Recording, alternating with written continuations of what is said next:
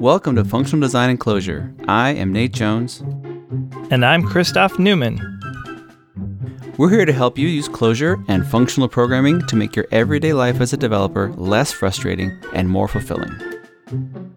We're here to tackle your big Clojure questions, take them on, discuss them, figure them out together. So, what's on your mind? We'd love to hear from you. Yeah, definitely. If you would like to reach out to us, the, uh, there's three different ways. The first is tweet at us on Twitter at Clojure Design, email us at feedback at clojuredesign.club, or our favorite, which is the Clojure Design podcast channel on the Clojurian Slack.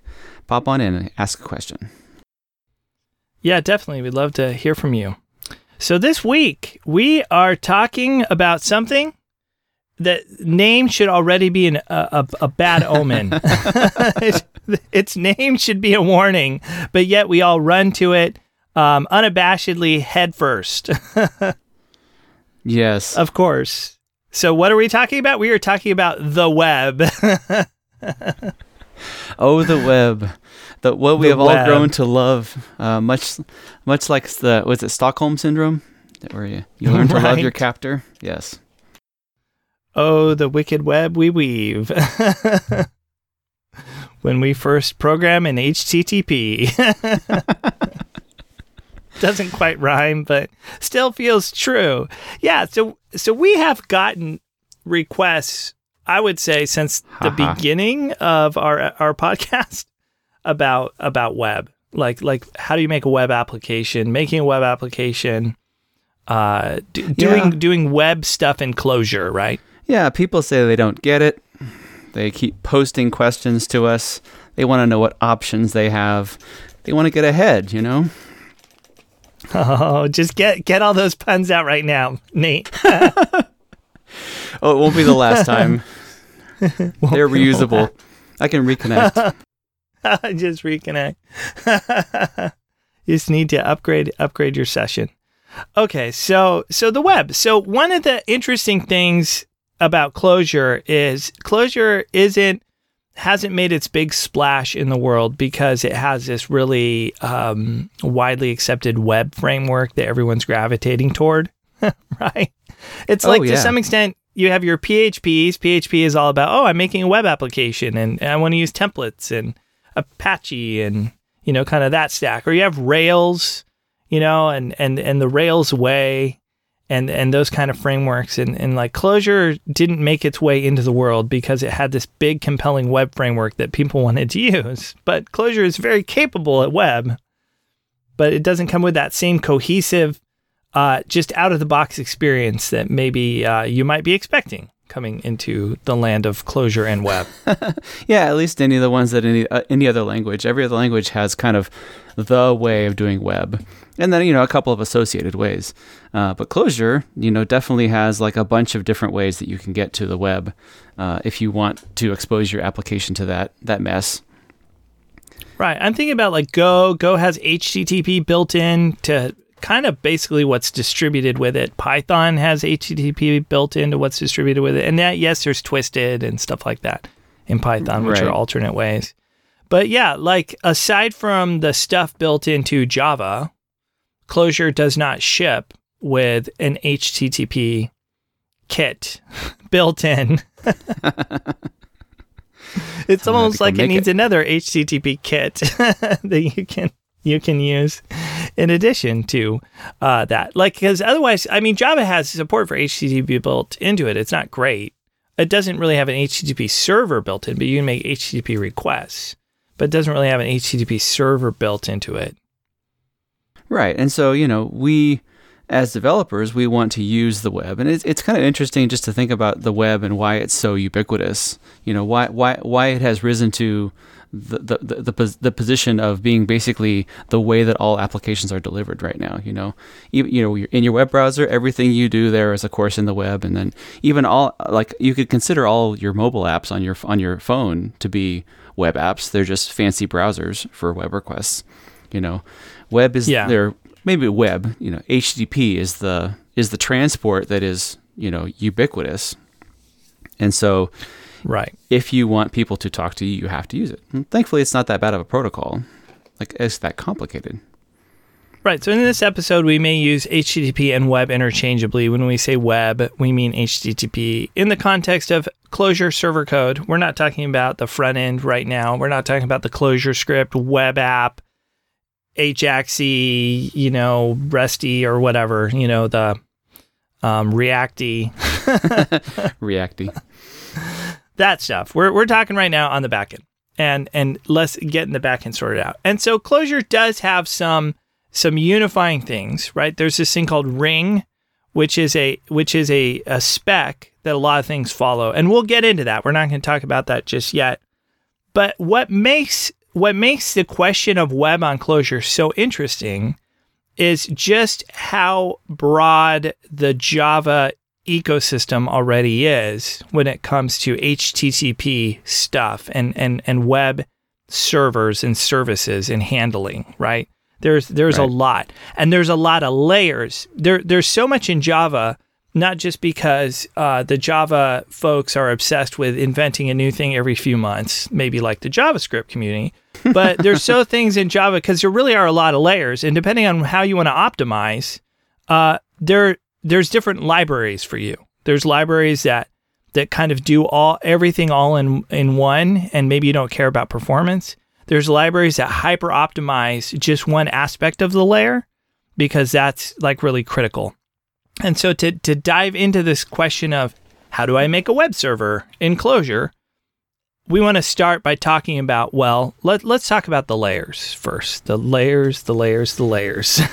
yeah, it's, it's easy it's easy to to kind of get caught up in in thinking that it is all about just making requests and handling response, you know, make handling requests and making responses but but that that that that is several levels up, several layers up from what actually is important when you are writing a web server.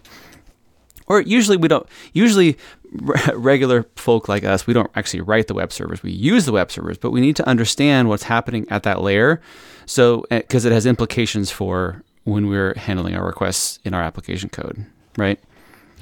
Right. And one of the cool things about the Java ecosystem and Clojure sitting on top of the Java ecosystem is it lets you change out choices at these different layers, but that also comes with a certain amount of pain uh, if you just don't care and you just want to write that two line handler that fires up the HTTP server, listens for something, and prints out a response, you know?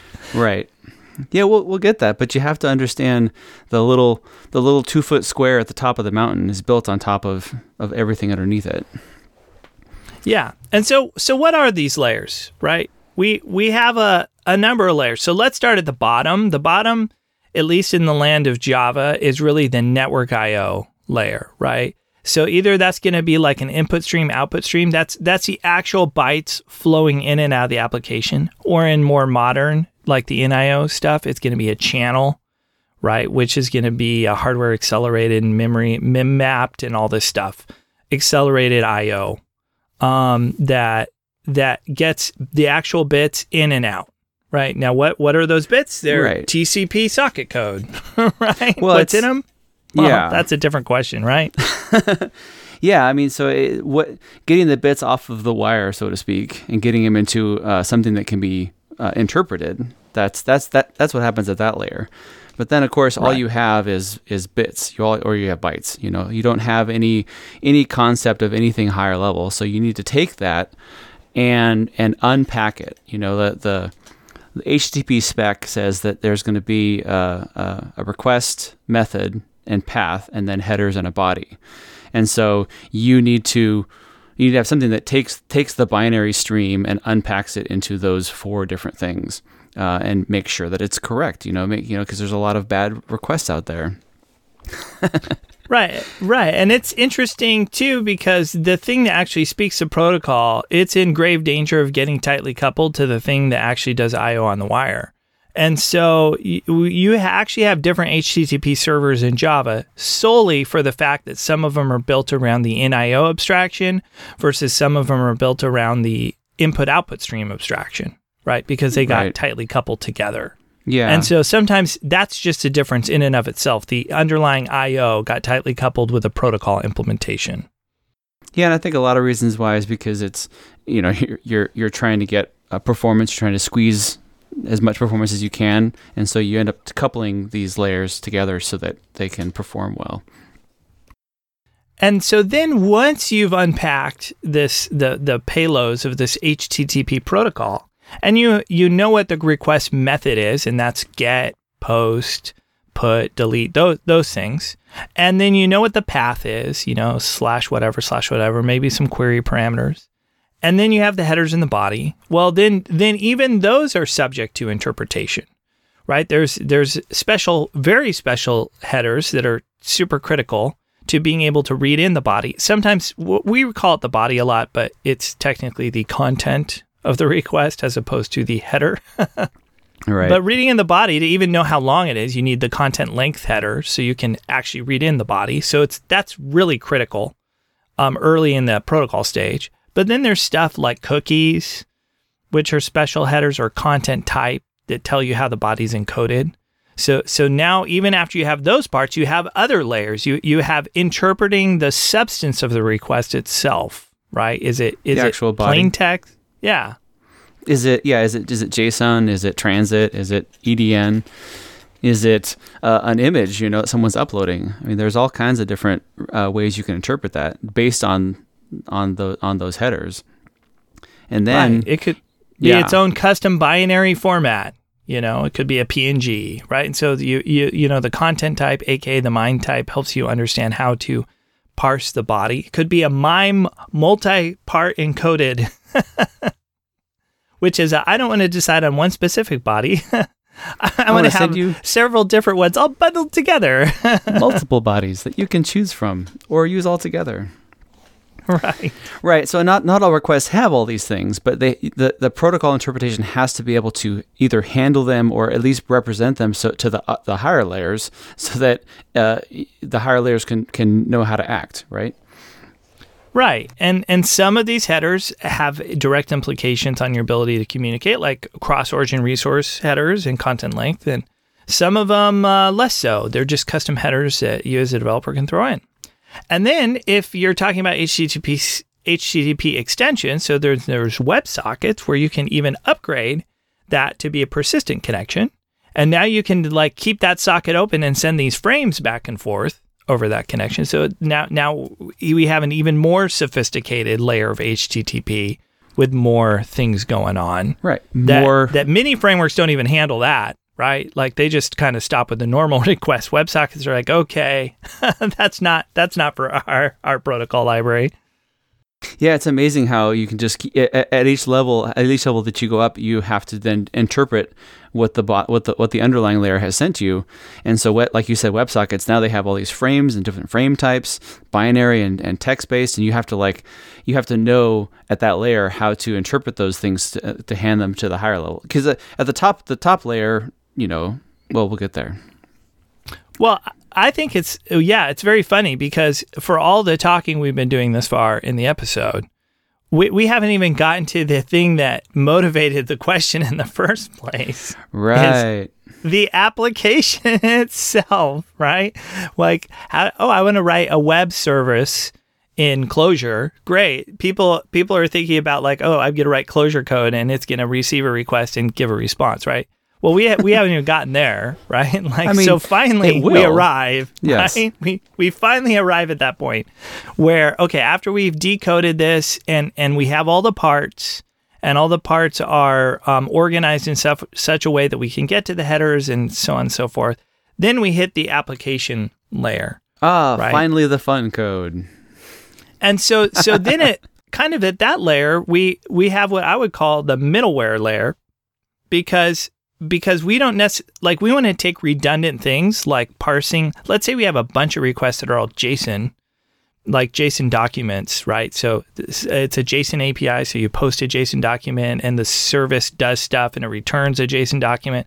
So we want to take all that JSON encoding and decoding, setting the right content type, interpreting the content type. We, we want to Yeah, we want to do it. that Right. yeah, across the board off a bunch of different requests, right? So middleware, middleware helps us, right, with, with that. So we have this middleware layer Right. to kind of help with that. and then and then after middleware, we actually need to we we don't usually our applications don't have just one uh, one request that they handle. They want to handle Right. two or five or five thousand, and so um, most of the time you don't you you like the underlying layers don't actually help you with routing your request to to the different parts of your code. You have to do that on your on your end. Right. Um, and yeah, so, there's that path portion. Like like so when I specify when I change the path, like where does it go? Yeah, you have to have something that that takes that path and knows which function should be invoked for that path. Um, and that, I mean, that, that, again, that's that's also something that can be generated too, um, and and actually specify. You know, you can you, you can use your middleware to affect the path and uh, affect where it ends up getting routed to. I mean, there's all kinds of different layers of, of that this data flows through. Um, Oh yeah, and I love how functional creeping for us, uh, functional thinking creeps in for us at, because you already said what takes that path and knows what function to invoke. yes, We're how we already done. assuming a certain structure of a solution here. we hope you're all with us, dear listener, on that one. So after And it gets then- routed, yeah. then what's next? Yeah. Well, then, then, yeah, then it needs to go into uh, this function that's going to do stuff. And of course, then that function is going to pull uh, various parts of your application library in order to, uh, you know, do the business logic, right? Um, so, Nate, I know you and I have a lot of applications that actually take this and it turns into like an asynchronous message that goes off into the application via core async and then comes back. So we do a lot of async. But yeah, so you have your you have your handler, and then your handler has to construct a response, right? So so we did all of this work. It's like the layers of the layers of the layers of the layers of the layers. We've climbed to the top of the mountain, and now we have our, our, our, our business, our response. And what are we going to do? We're going to ski down the other side. yes, yes. For for all the decodings, there is an encoding, right? For all of the the middleware unpackings, there is a middleware repacking. For all the Yeah. bytes that got pulled apart, there's bytes that get smushed together, right? As you make a backwards trip through all of the layers to get all the way back to the bits that go over the wire back to the client. Yes, there's there's definitely a balance there. There's there's a, a symmetry between the, the layers as they're hit on the way in and the layers as they're hit on the way out. And so this is why there isn't a necessarily a super easy answer to, oh, I want to make a web app. I want to make a web service in Clojure. You know, what's the choice? Right? Because there there are choices that help you just kind of skirt across a bunch of these layers and not have to care. But then when you go into production, you're going to find oh, I, I really need to, I have a ton of concurrent connections. I, I really need to be able to handle a ton of concurrent connections, but maybe I don't have a very high processing load. Maybe the business logic layer itself isn't like super, super tough. Right. Right. So, so, so now the implication is in the actual IO infrastructure. Am I using NIO? Am I using something built on top of NIO so I can handle zillions of concurrent connections that do very little processing? Right. right? Or maybe your application is an application that, you know, it speaks all kinds of different formats. Like I do transit, I do JSON, I do EDN, I do all kinds of other. Like you can send me your request to CSVs. I don't care. I want to I want to unpack all kinds of different message types and rebundle them and I want to emit XML. So maybe maybe it's all about, you know, your content type encodings, decodings and so on and so forth, right? So then libraries that help you handle all those different uh, payload things, right? So, so what you're saying is the reason why it's difficult in Clojure to get started with web requests or handling web web requests is because it really depends on what you're trying to get done. Yes, it And does. Because what you're trying to get done is one of quite literally a billion different things. You can't say which one of those is going to be the best. I think like you said there are ways you can get started and get going so that you can but I think after a while it will really depend on what your what your like how, how, much load you expect like you said the diversity of the requests that will really impact your decisions about what you choose at each of these layers yeah, and so in this series that we're starting, if that wasn't clear, we're starting a series. Launch. we're gonna we we will we're gonna make some choices. Like there's some default choices that we have, and we'll just run with those, and then we'll explain why there are default choices, and then we'll try to kind of reference back. But our hope is to help you get up and on your feet if you haven't already with Clojure Web, or maybe you have, and you want to take take a good look. Maybe somebody gave you a recipe, you grabbed a recipe and uh, it's working for you but you want to you want to get a little bit more top to bottom understanding of what those layers are in the pieces and how they work and how to use them and things that can help you be more effective and and have less frustration in your life as a developer as a web service developer in Clojure. yeah definitely so we'll talk more about getting into those things next time uh, but we want to hear from you um, we we have met, gotten many requests, as we've said before, for uh, for a series on the web. And so, um, if there's a particular technology you want us to talk about or highlight, um, or something that you are particularly uh, uh confused about, um, please reach out, and we w- we would like to hear from you. Yeah, we would love to hear from you. And ironically, only one of these means involves the web, na- natively at least. oh, that's the hilarious thing is they all involve the web. so the, you can tweet at us at Clojure Design using uh, Twitter's website if you would like, because yes. you know I use that quite a lot. You can also email us feedback at clojuredesign.club. Does not use HTTP unless you use a web client. we will probably use a web client to read it. Yes. And you can log into Slack using web technologies to Slack with us in the Clojurian Slack uh, at Clojure Design Dash Podcast channel. oh man, so ubiquitous. Uh, yes, and you can, of course, find our show notes for this show and our past episodes on the web, of all places, at clojuredesign.club. On the web. On the web, web, web. okay, well, that's going to have to be it for this week. We can only uh, spin a web for so long before we get tangled within it. so we will uh, save some more for the weeks to come. Thanks for listening.